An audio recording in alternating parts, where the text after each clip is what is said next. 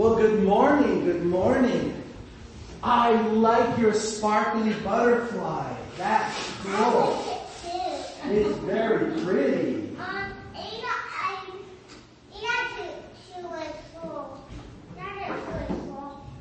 I didn't hear what you said. I'm sorry. She went to a store. You went to a store? Is that where you got your, your dress with the butterfly? Oh, my grandma and my mom went with me. Oh, so they went with you? Well, did you drive or did they drive? Um, no, mommy died, Mommy drive. but it, it's that too close right now. Oh yeah, David knows how to drive. I know, I saw a picture that David knows how to drive now.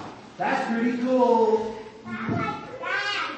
Very cool. Very, very cool. Well, do you see what I have here today? What is this? This is my Bible. Isn't this great, big, huge Bible? It's so big it doesn't fit in my pocket. I, I might have to get a backpack to be able to carry it if I want to be able to read it. It's huge. But you know what? Today is the day that we call Pentecost. And you know what Pentecost is? Yeah. Pentecost is the day that we celebrate, actually it's the Jewish holiday is called Shavuot, and it's the day that they celebrate the day that God gave the Ten Commandments to Moses so he could bring it down to the people and read out the law, the, the, the, the, word of God to the people. And so the people of, of God always were required to have the Bible that God had given them. And Moses, when he had it, it was actually made out of rocks. They were literally big, pieces of stone that God had carved the words into, and Moses had to carry them down. Well, thankfully they're not rocks anymore that we have to carry, but they're on pieces of paper and words. And but do you know that in the Jewish culture, even not just the Bible, but they had books of law that they had to follow. There were over 600 different laws that they had to memorize and know backwards, forwards, inside and out. Why? So that they would never ever do anything that would make God upset. They never wanted to upset God, so they had to memorize these and carry them. And it was hard to always have to carry this word with them. I mean, literally, they, and they couldn't carry the word with them, so they would have to go talk to the rabbi, they'd have to go talk with their teachers and find out what does the word of God say about this particular thing. And the rabbi's job was to keep it all in their brain and to memorize it and to know it. It was hard to always keep track of the word of God. But you know what God said? A time is going to come. Well, Miss Miss Swan, would you bring up that first slide for me? It says in the book of Jeremiah, a time is going to come. Well, let me read it to you out of the Bible. Jeremiah chapter 31, and it's verses 31 through 34. So Jeremiah 31, verses 31 through 34 says, Behold, the days come, saith the Lord, that I will make a new covenant with the house of Israel and with the house of Judah. Not according to the covenant that I made with their fathers in the day that I took them by the hand to bring them out of the land of Egypt, which my covenant they broke, although I was a, a husband to them, said the Lord. But this shall be the covenant that I will make with the house of Israel. After those days, saith the Lord, I will put my law in their hearts. I will write it on their hearts. I will be their God, and they shall be my people, and they shall teach no more every person his neighbor and every man his brother, saying, Know the Lord, because they will all know me, from the least of them to the greatest of them, says the Lord. For I will forgive their sin, and I will remember their sin no more. God said the day is going to come where we're not going to have to actually carry the Bible around, but He's actually going to put the Bible in our hearts. There's another verse I want to read to you. It's in, it's on the next slide, Miss Fawn. It's in Exodus. I mean, Ezekiel. Ezekiel chapter 36. Let me read this one out of the Bible here. Ezekiel chapter 36. And it's 26 and 27. It says, a new heart God will give you. And a new spirit God is going to put inside of you. And God's going to take away the stony heart out of your flesh and He'll give you a new heart of flesh. And He will put His spirit in you and cause you to walk in His ways so that you can keep doing the things that God wants you to do. The Bible says in Ezekiel that God is going to send His Spirit and put it right in us so that we can know how to live the way God wants us to live. And that's what happened on Pentecost. On the day of Pentecost, the Bible says that the Holy Spirit of God came down and it sounded like this huge wind. And it said that there was like flames that came down and they literally had flames on top of, I don't know if I can do this without damaging Miss Elsie's thing. It's like each one of them had flames on the top of their head. Isn't that, did I put it out? I did No. Good. I just glad you didn't set fire to you. Well, if it happens, it happens. but literally, it was like there was flames on top of their heads and the wind blowing. And all of a sudden, it says that the people, hundreds of people out in the streets, could hear them talking as if they were speaking in their own languages. And you see each of these cards out here, they all say Jesus is Lord in all these different languages. And that's what God promised in His Word. In Jeremiah and in Ezekiel, He fulfilled it on the day of Pentecost. He sent His Holy Spirit to be in His followers and to teach us how to live the way that we're supposed to live. The Bible, I means we still have to have the Bible, but God's Holy Spirit's right inside each and every one of us and teaching us how we're supposed to live. Mm. That's what Pentecost is all about. Mm. So when you think about Pentecost, I want you to remember wind, and I want you to remember flames, and most importantly, I want you to remember God's Holy Spirit is with you everywhere you go, helping you to know how to live. Let's pray. Jesus, I ask that you bless these kids. I ask you help them, Father, to learn what it means to follow you, to listen to your Holy Spirit's voice. In Jesus' name I pray. Amen. Okay, you guys can go sit, and I'm going to go back to my place, and we'll get started with this. Where do I put this Bible?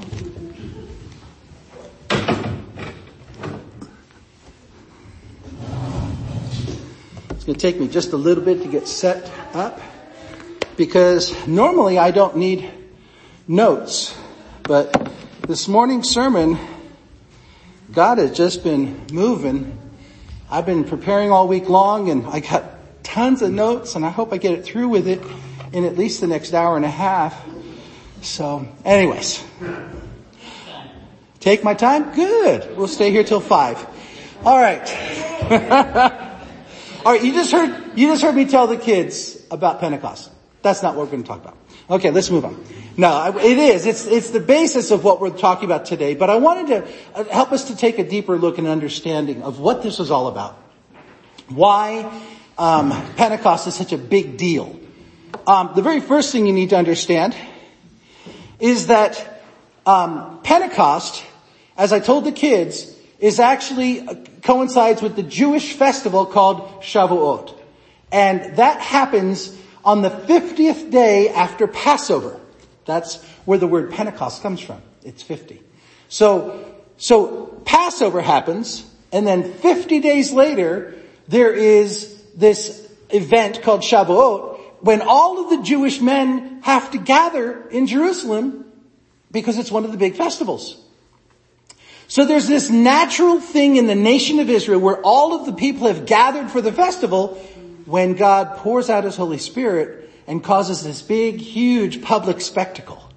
Okay, if you go back and read Acts chapter 1, it literally says, I mean Acts chapter 2, Elsie read to us this morning that the people in Jerusalem were like, what in the world is going on? And some people go, ah, they're a bunch of drunks. They're just nine o'clock in the morning and they're already off their, their rear end on drunk, on alcohol. And the other people go, no, no, no, we, we can actually hear them speaking in our own language, but they're not from our area. How in the world? And it's this cool thing. And then if you read through all of that, you can see God used that to bring 3,000 souls into right relationship with God that day. So there was a very incredible, powerful, miraculous thing that happened on the day of Pentecost. But there's more to it than just this historical event. It is something that applies to us today. And I want us to get a hold of that and take it home with us and chew on it for the rest of the week. So, if you will, bring up the next slide. The go past the, the, Joel, the uh, Ezekiel and then, and then the next slide should be Acts chapter 1 verses 4 through 8. There we go. Okay, Acts chapter 1 verses 4 through 8. Now I'm going to read all of the verses. I couldn't get them all on the slide. It was just too much words to try and put it all on the slide. But Acts chapter 1 verses 4 through 8.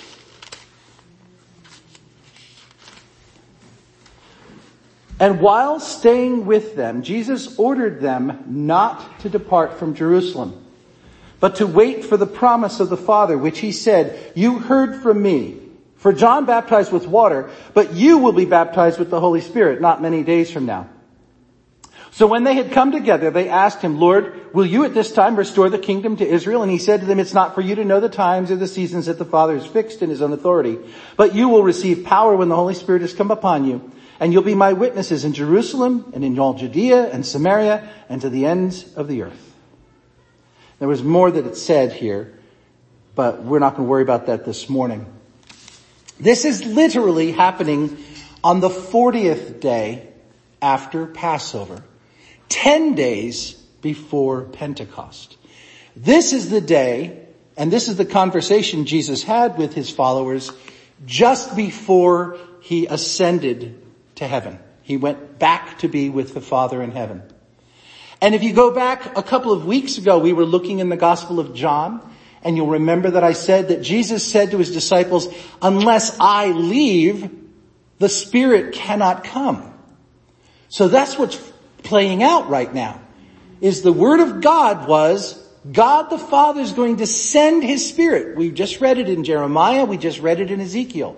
God the Father is going to send His Spirit. Why? To teach us how to live, to have the law within us, to know how to live for God, to have the power to live for God. Jesus, a few days before all of this said, I am about to go to the Father and the Father is going to send you another helper, the Holy Spirit. Now on the day, on, on the 40th day after Passover, 10 days before Shavuot, before Pentecost, Jesus is standing on the Mount of Olives with his friends and he says to them, don't leave Jerusalem. You wait here until the promise from the Father comes. You will be baptized with the Holy Spirit and you will receive power when the Holy Spirit comes on you. So there's three things in this section, verses four through eight. Jesus said, wait, because the promise is about to happen. When the promise happens, you're going to be baptized with the Holy Spirit. Now they didn't have a clue what he was talking about. What does it mean to be baptized in the Holy Spirit? We're going to look at that in just a little bit. And he said, when you are baptized with the Holy Spirit, you are going to receive power when the Holy Spirit comes on you. But you've got to wait. Okay. Okay, we'll wait. So then, literally, it says right after this, Jesus ascends. Now, I cannot explain to you what or how. In my mind, he literally just floated up into heaven until the clouds covered his vision, covered their vision where they could no longer see him. I can't explain that. I don't know how it happened. I just know it says that it happened and I have to believe it. And then it says after they're all standing there going, wow. And then it says there's these two guys standing there in white go, hey guys, what are you doing? What are you doing standing here with your mouths open? Go do what he told you to do. And so it says that they went and they waited. Now, if you look further in chapter 1 of Acts, let's look at it. Jesus returns to the Father. Verse 12 now it says, Then they, the disciples, returned to Jerusalem from the mount called Olives, which is near Jerusalem. It's about a Sabbath day journey away. And when they had entered, they went into the upper room where they were staying. And it names all the different disciples that are there. And then verse 14, it says, all these with one accord were devoting themselves to prayer together with the women and Mary, the mother of Jesus and his brothers. Now, what in the world does that phrase with one accord mean? I'll tell you. Because that's a very important thing to know for what we're looking at today. What was Jesus' command? Go back into Jerusalem because they're outside of Jerusalem at the Mount of Olives. He says, go back into Jerusalem. They go to the upper room where their headquarters was. That's where the, the Last Supper was. That's where they are hiding out from the Jews on the night that Jesus resurrected, the night following Jesus' resurrection, where Jesus appears to them and they give him a piece of fish and Thomas puts his finger in, all that. That's all in the upper room. So they go back to that same place. Scholars tell us they think that that was actually John Mark's mother's home, that she made her home available for the uh, the headquarters of the, the early church. So they go back there and it says they were all in one accord. That is a Greek word. Bring up the next slide, please. That's a Greek word. It's homothumadon. And I am so sad that Natalie's not here because she introduced me to that word. And I was so proud I practiced that word all week long so that I could say it correctly in her presence. And then she has the audacity to be sick this morning. I mean, I literally listened to so many different videos on YouTube because you wouldn't believe how many idiots don't know how to pronounce homothumadon. I was one of them until this week. But anyway, homothumadon. It is a Greek word. It is part of the New Testament and it is a compound word. It's an adverb and it means homo means same. Thumos means passion. It can also be voice. It can also be breath. So same passion, same voice, same breath. The idea is they were all aligned, all in agreement, all focused on the one thing. Now, think about the disciples. That was not normal.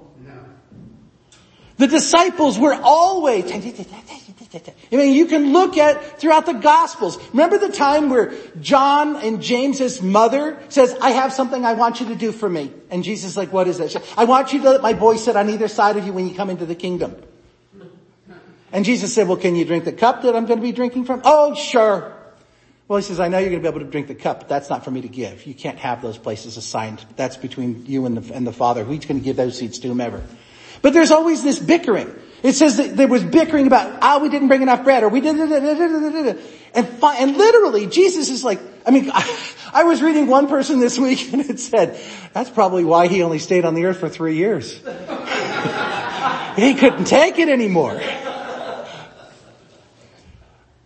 But something happened through Jesus' command and he said, you guys need to go and just tarry. You go sit quietly. Well, they didn't just sit quietly. It says they, they devoted themselves to prayer and to reading of the word and going and worshiping in the temple. That's what they did. So Jesus ascends on the 40th day after Passion, after, after the, the, the uh, Passover. For 10 days, these guys are in the upper room together aligning themselves, coming to one accord, one passion, one heart, one mind, united, if you will. They didn't know what was coming. They just knew that a promise had been made. Wait, my father's going to baptize you with the Holy Spirit and you will receive power when that happens. But you must wait. And through that period of waiting, God was able to bring them to the point where they were in one accord. Homothumadon. Next slide. Homothumadon only occurs 11 times, depending on which scholar you talk to in the scriptures, and most of them, ten of them, occur in the book of Acts. Not all of them are good. Some of them are enemies of people of God who are united in their purpose to stomp out what's going on. Okay? Because the word homothumadon doesn't necessarily mean it's a good thing or a bad thing. It's just simply they are united in purpose. They are the same voice, the same mind, the same passion. They are together. They are united. They are a team. However you want to look at it. But this section uh, that, that we're looking at right now, talking about the, the homothumadon that is being, that's being displayed by the disciples is in anticipation of a promise. Now, go to the next slide.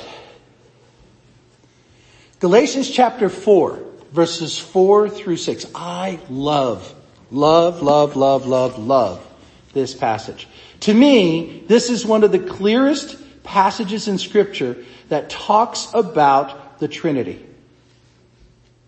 Galatians chapter 4, verses 4 through 6. But when the fullness of time had come, God sent forth his son, born of woman, born under the law, to redeem those who were under the law, so that we might receive adoption as sons. And because you are sons, God has sent the spirit of his son into our hearts, crying, Abba, Father.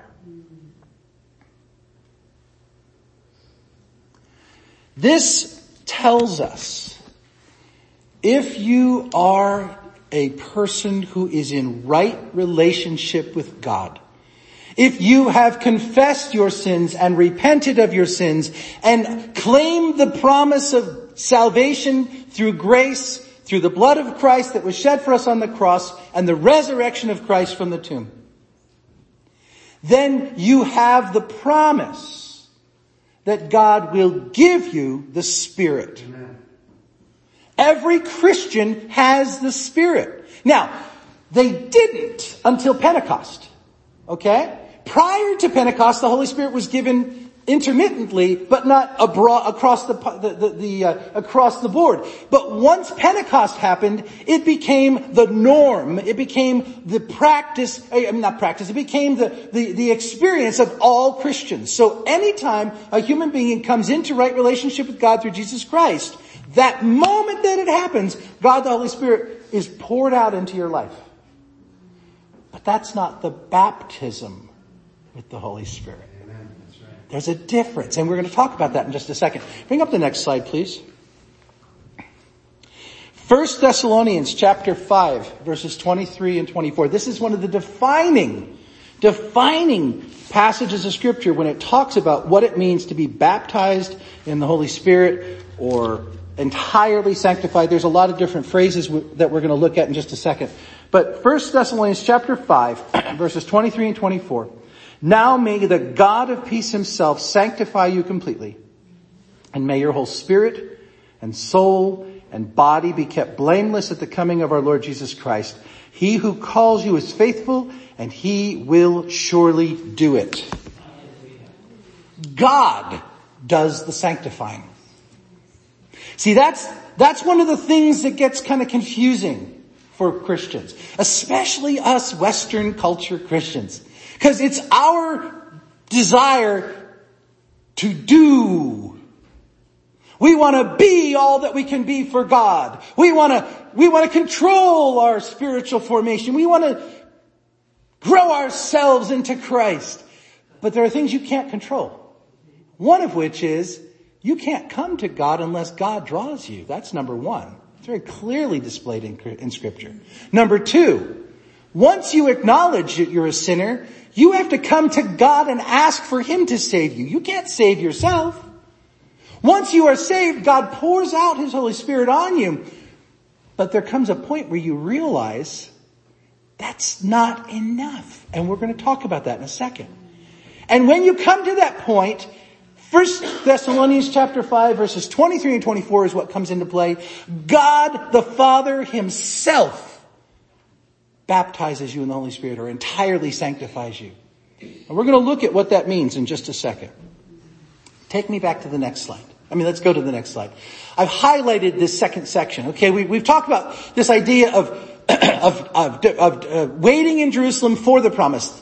The, the homothumadon that happened while they were waiting. But the next section of this passage, Acts chapter 1 verses 4 through 8, he says, you'll be baptized with the Holy Spirit. Now, I told you already, the word baptized in the Holy Spirit, the phrase baptized in the Holy Spirit, it is also known as um, entire sanctification. It's also been called Christian perfection. It's also been called holiness. It's, it's all these different terms and it's all talking about the same thing. So let's look at what this same thing is. Go ahead and bring up the next slide. First of all, sanctification. Not just entire sanctification, but sanctification. What in the world is that? We've talked about it over the last number of weeks. I don't have time this morning to go back into all of the details of it, but understand, and we've said this before, sanctification is being set apart for holy purposes, being set apart for God. But in the, in the life of a Christian, from the moment you become saved all the way through until the time that you go to be with God, four things, or four processes, or four phases, however you want to look at it. Initially, you are sanctified. You become a Christian. Your sins are forgiven. The Holy Spirit comes in. You, you become adopted, justified, forgiven. Um, you're a child of God. Entire, you are initially sanctified. Then you begin to become more and more like Christ. You progressively sanctify. Cause see, progressive sanctification is kind of a fluid thing. It happens all the time. You're becoming more and more and more like Christ. Progressive sanctification. Glorification. Other people call glorification final sanctification. You cross over into eternity and now you are totally sanctified. You are now in the presence of God. You are now no more anything that's, that, that, that's, that's defiling or anything that, that makes God un, unhappy or displeased. But there's this this phase, this process, this section, whatever you want to call it on the timeline of being a Christian called entire sanctification or baptism with the Holy Spirit or Christian perfection, whatever you want to call it. And what is that specifically? And that's what we're going to talk about. And it is evidenced for us in Acts chapter 2, the passage that we read this morning about the coming of the Holy Spirit because it actually happens in the lives of Christians. Now, entire sanctification um, is that coming of, of the Holy Spirit, uh, uh, the, the, filling of the Holy Spirit, the baptism of the Holy Spirit, the, the um, uh, how do I say it? Let me, let me, if I had to, if I had to liken it to something physical, which it, it breaks down when you try to do that, imagine, imagine that you want to be completely filled with the Holy Spirit. Okay? And let's call the Holy Spirit water in this case. Okay? So you've got a, you've got a jug filled with rocks, mud, and sand. And then the Holy Spirit is poured in, this water is poured in and poured in and poured in. And it's coming in in such a violent rush that it's literally starting to stir up all of that mud and sand and, and, and rocks. And as it's continually pouring in, you're beginning to see the mud flow out. Then you see the sand flow out. But there's still the heavier rocks in there. So the jug is not completely filled, completely filled, until those rocks are removed, which then allow the water to completely fill the jug. Does that make sense? That's what happens with entire sanctification. There, when you are initially sanctified, when you come into relationship with God, the water starts flowing. The Holy Spirit is being poured into your life. And the mud is going away and less and less and less is it clear. I mean, muddy and murky. More and more it's clear. Lots of clear, lots of clear, but there's still some areas of holdout in your life that the Holy Spirit of God is not able to occupy because they're being blocked. It's being blocked because there's these things that are not removed, that I don't know how to describe it other than that. There's, let me, let me give you one more example. And this is, this is something that happened in my own household. Okay? My wife is fastidious. I mean, she really is. She's fastidious when it comes to her kitchen. And she is always, always rearranging her kitchen, making sure that everything's where it's supposed to be. And just recently, there was a funk in our refrigerator. And she knew that that refrigerator had been gone through. There, was all fresh food in there. There was nothing in there that was spoiling. There was, but it was nasty. And she's like, what in the world?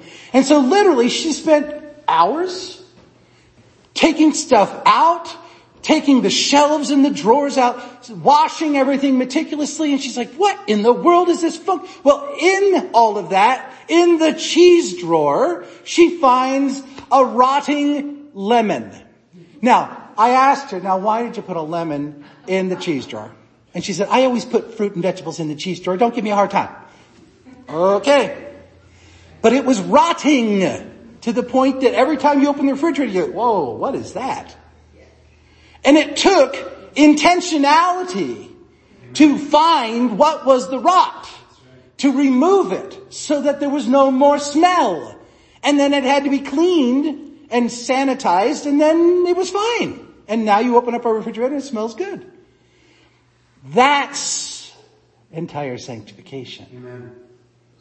Let's look at that a little bit more. Bring up the next slide, please.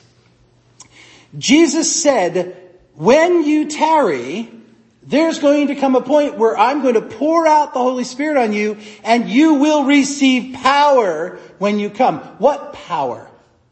Bring up the next slide. This is the power. First of all, God's part. Because see, there's two parts to entire sanctification. The first part, God's part. When you are entirely sanctified, when the, that, those rocks are removed, or when that rotting lemon is removed, whatever you want to look at, you receive two things from God. Number one, power over sin. What? The best way to describe it is this.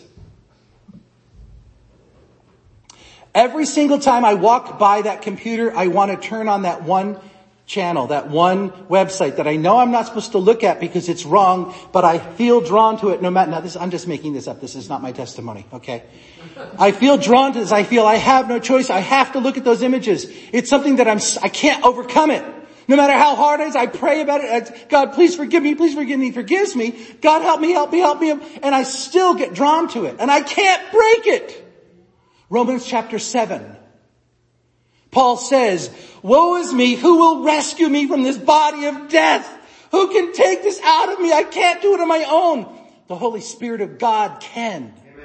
The Holy Spirit of God does in entire sanctification. When there is a brokenness that has not been corrected yet, as a result of the fall in the garden, every single human being is born with original sin. Every single human being has that deformity in their image of God, the imago Dei. Every single human being has this desire to do what is selfish or what is opposite to what God wants. You don't have to teach a two-year-old to be selfish. It comes normally, naturally. Not because that's how God created them, but that's because there's a brokenness, spiritual brokenness that every single one of us are, are, are inherit, if you will. And it is at the time of entire sanctification when it is finally dealt with. God, it said, Jesus said, when you, when the Holy Spirit comes in, you will receive power. Power over sin. It is not that you will never sin again. It is that you are empowered by the Spirit of God to not sin again. You still have the choice. You can still choose to go sit at that computer. But you are no longer compelled beyond release. It says in 1 Corinthians chapter 10 verse 13 or 31, I can never remember. There is no temptation. There is, ah, I didn't write it down. There, every human being is tempted. But with every temptation, God will provide a way out. That's a promise in the Word of God. So as long as once you are entirely sanctified, this power over sin is, there's the temptation and you say, I am not doing that by the Holy Spirit's power in my life. I am not doing it. And you walk away from that sin. Now if you fall into sin, you ask God to forgive you and He will forgive you. You ask God to correct again that part that still is being drawn there. So it doesn't mean that it's a once forever, because it's possible that you could still go back. But you are given the power to not sin. That's one of the parts of God's part in this idea of entire sanctification. The other part of God's part in entire sanctification is you are empowered to serve God. You are empowered to love like Jesus loved. You are empowered to be the representation to the world of what it means to be a follower of Jesus Christ. It is your job to bring light. It is your job to be salt. It is your job to display Christ to the world. And it is through the power of the Holy Spirit in you to live that way. What does it say in the book of Galatians chapter 5? The, the fruit of the Spirit is love, joy, peace, patience, kindness, goodness, gentleness, faithfulness, self-control. Where does that come from? The residing Holy Spirit Amen. flowing out of you. And that happens in entire sanctification. That's the power that God gives you for service. So God does His part when we are entirely sanctified. But there's our part to play in this idea of sanctification. And that's the thing I want to focus most on this morning. Bring up the next slide, please.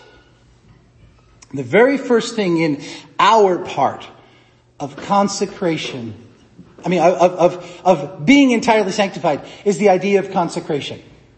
Two quick stories. First of all, the quail in the closet. My wife will know what I'm talking about. Many, many, many years ago, Renee's older brother Gary and his wife Debbie and their kids came to visit Renee's parents in San Angelo, Texas. It's about a three and a half hour drive from where they lived in Temple, Texas.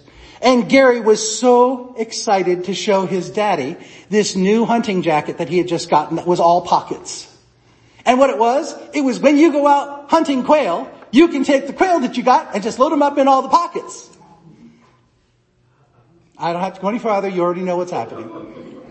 So Gary went out hunting quail with his father and his brother and had a great time and got a lot of quail.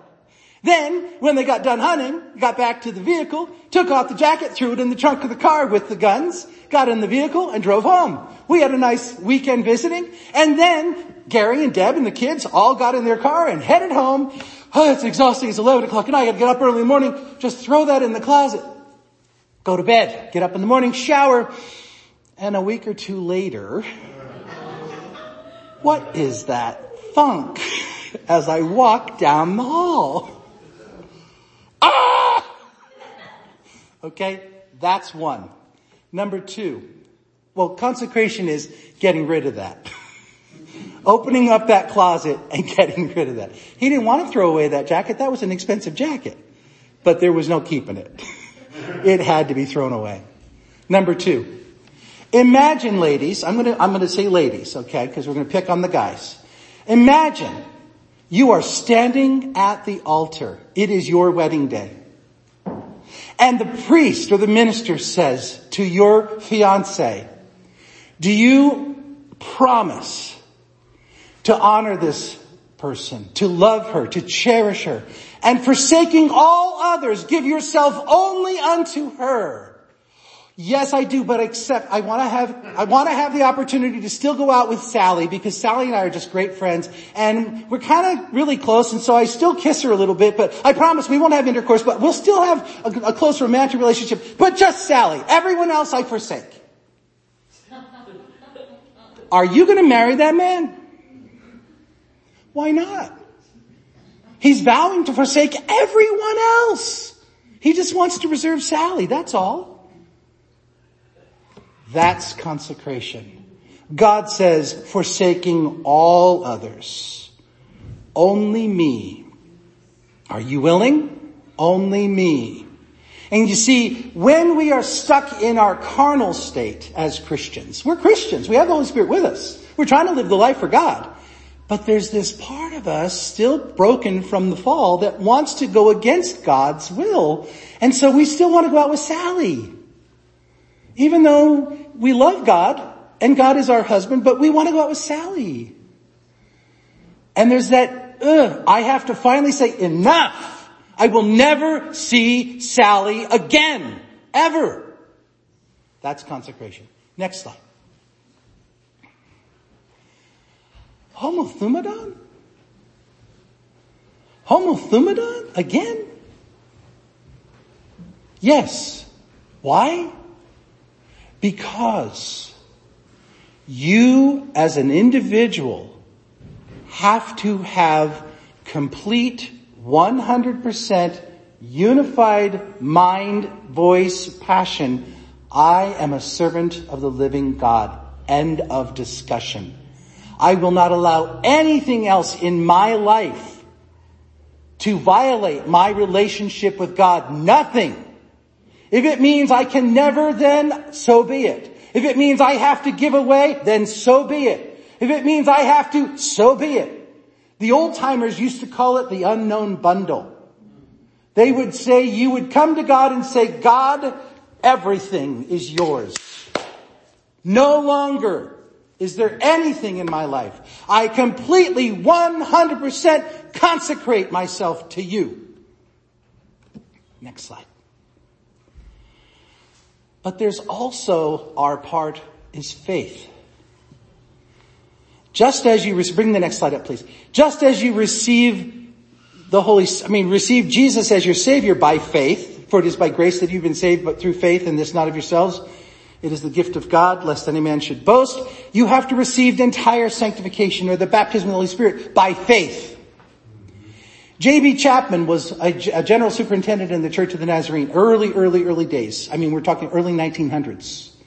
And J.B. Chapman used the story out of his own life to explain entire sanctification in one of his sermons entitled Entire Sanctification. I'm not going to give you the whole story. I'm going to give you a real quick synopsis. Now think about this. This is back in the early 1900s. This is long before there was a Sears and Roebuck. Okay? His brother, JB's brother, received a little postcard that said, if you will send us 15 cents, we will send you our brand spanking new, never been produced before catalog of all of the things that we offer through mail order. We will send it to you free of charge, but we're asking you to cover 10, 15 cents of the cost. It costs us, it costs us over 25 cents to, to, to mail it to you. So, I mean, it's cheaper for us to just not do it, but we want to get this in your hands. And so his brother was like, oh, I'll spend 15 cents. And he gets the catalog. Well, it becomes so popular in the house that he's like, this is mine. I want everybody else to have it. So he sends off money and gets more catalogs and gives them out to his family and some of his friends. Well, Sears sees that this guy's a, a good candidate, a good prospect. So they send him another notice and they say, listen, you're a really good customer. So we're offering you this opportunity. You give us one dollar we will send you 15, I think it was, catalogs to do whatever you want with. Okay. So he does. And he becomes known as Mr. Sears in his community. Well, JB's brother decides he wants to buy a suit. Well, this is long before the day of pay it as you go. He can't get it unless he gives them cash. And so he has to save the money to buy the suit. And it's a lot, it's a hard thing to earn that amount of money. It's a luxury to have a suit. But JB's brother wants that suit, so he takes the time to earn the money, finally gets enough, he goes and buys a money order, he carefully fills out the order form following the instructions on the catalog, making sure he didn't make any mistake, because he wanted the suit, nothing else. He didn't want to get a brown suit or a blue suit, he wanted this. And he wants to make sure they understand what he wants. So he then writes, puts in an envelope, the order form and a money order for the hard earned money that he had and mails it off 500 miles to a place in Chicago that he's never seen, people he's never met. He's never ever got any proof that he's going to get anything for his money.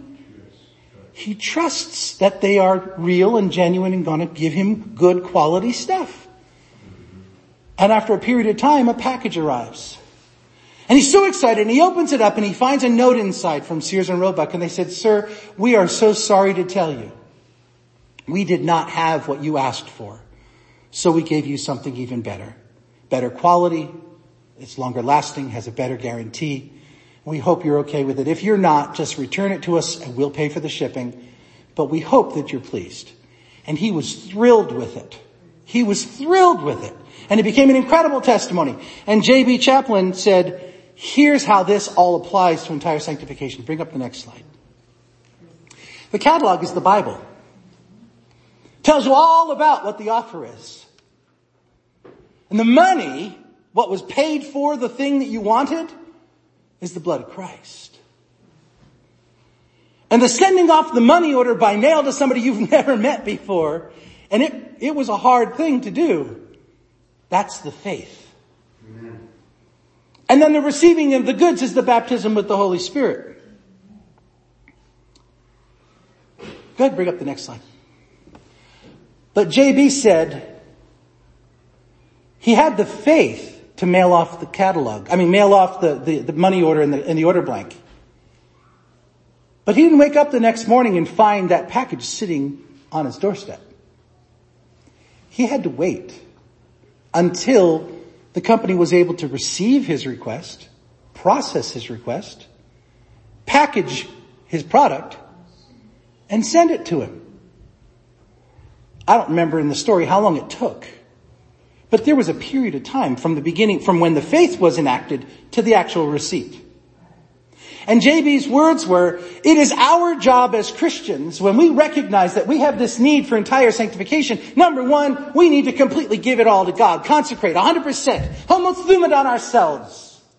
But number two, we need to say, God, I believe that you are giving this to me. Because your word says that you're going to give me a baptism with the Holy Spirit. Your word says that you're the one, when the time has fully come, that you are going to give me the Holy, the Spirit of your Son to be with me, to lead me, to guide me, to empower me. And your word says in 1 Thessalonians that you are going to entirely sanctify me. There's not going to be any more mud or silt or sand or even rocks and probably not even any deformities on the inside of that jug because you're going to heal that as well so that I can be completely filled with the Holy Spirit.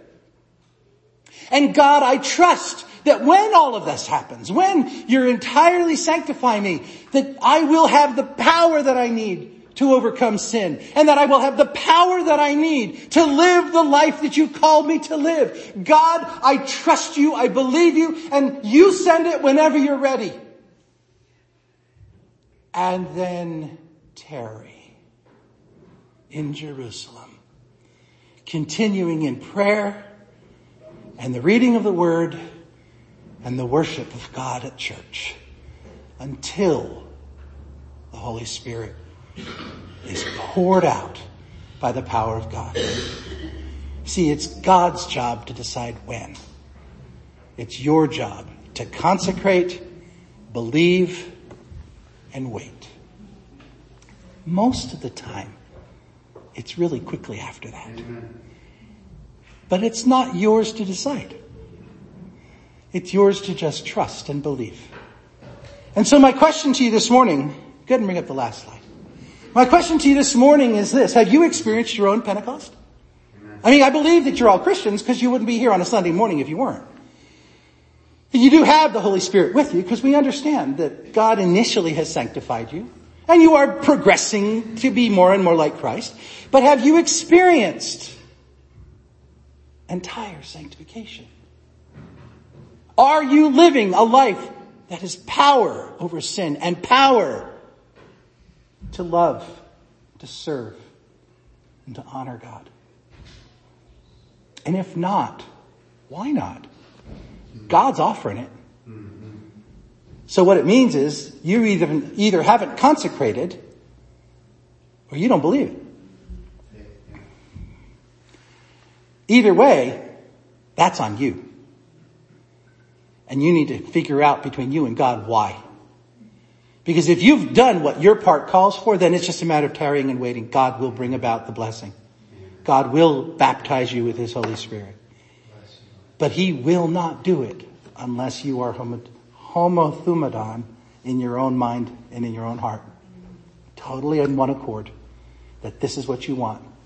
Saying, God, I give you everything. I give you everything. And I believe that you will pour out your Holy Spirit on me. You will, you will baptize me. You will empower me for the life that you call me. You will cleanse me from the carnal nature. And God, I sit here waiting for you to bring about that glorious work in my life. Amen. Let's pray. Father God, I give you praise and honor and glory and thanks, and I ask God that you would be honored, and I pray, Father, that the people of this church would carry this word with them this coming week. Use it in their life to bring them closer to you, Father. I pray in Jesus' name. Amen.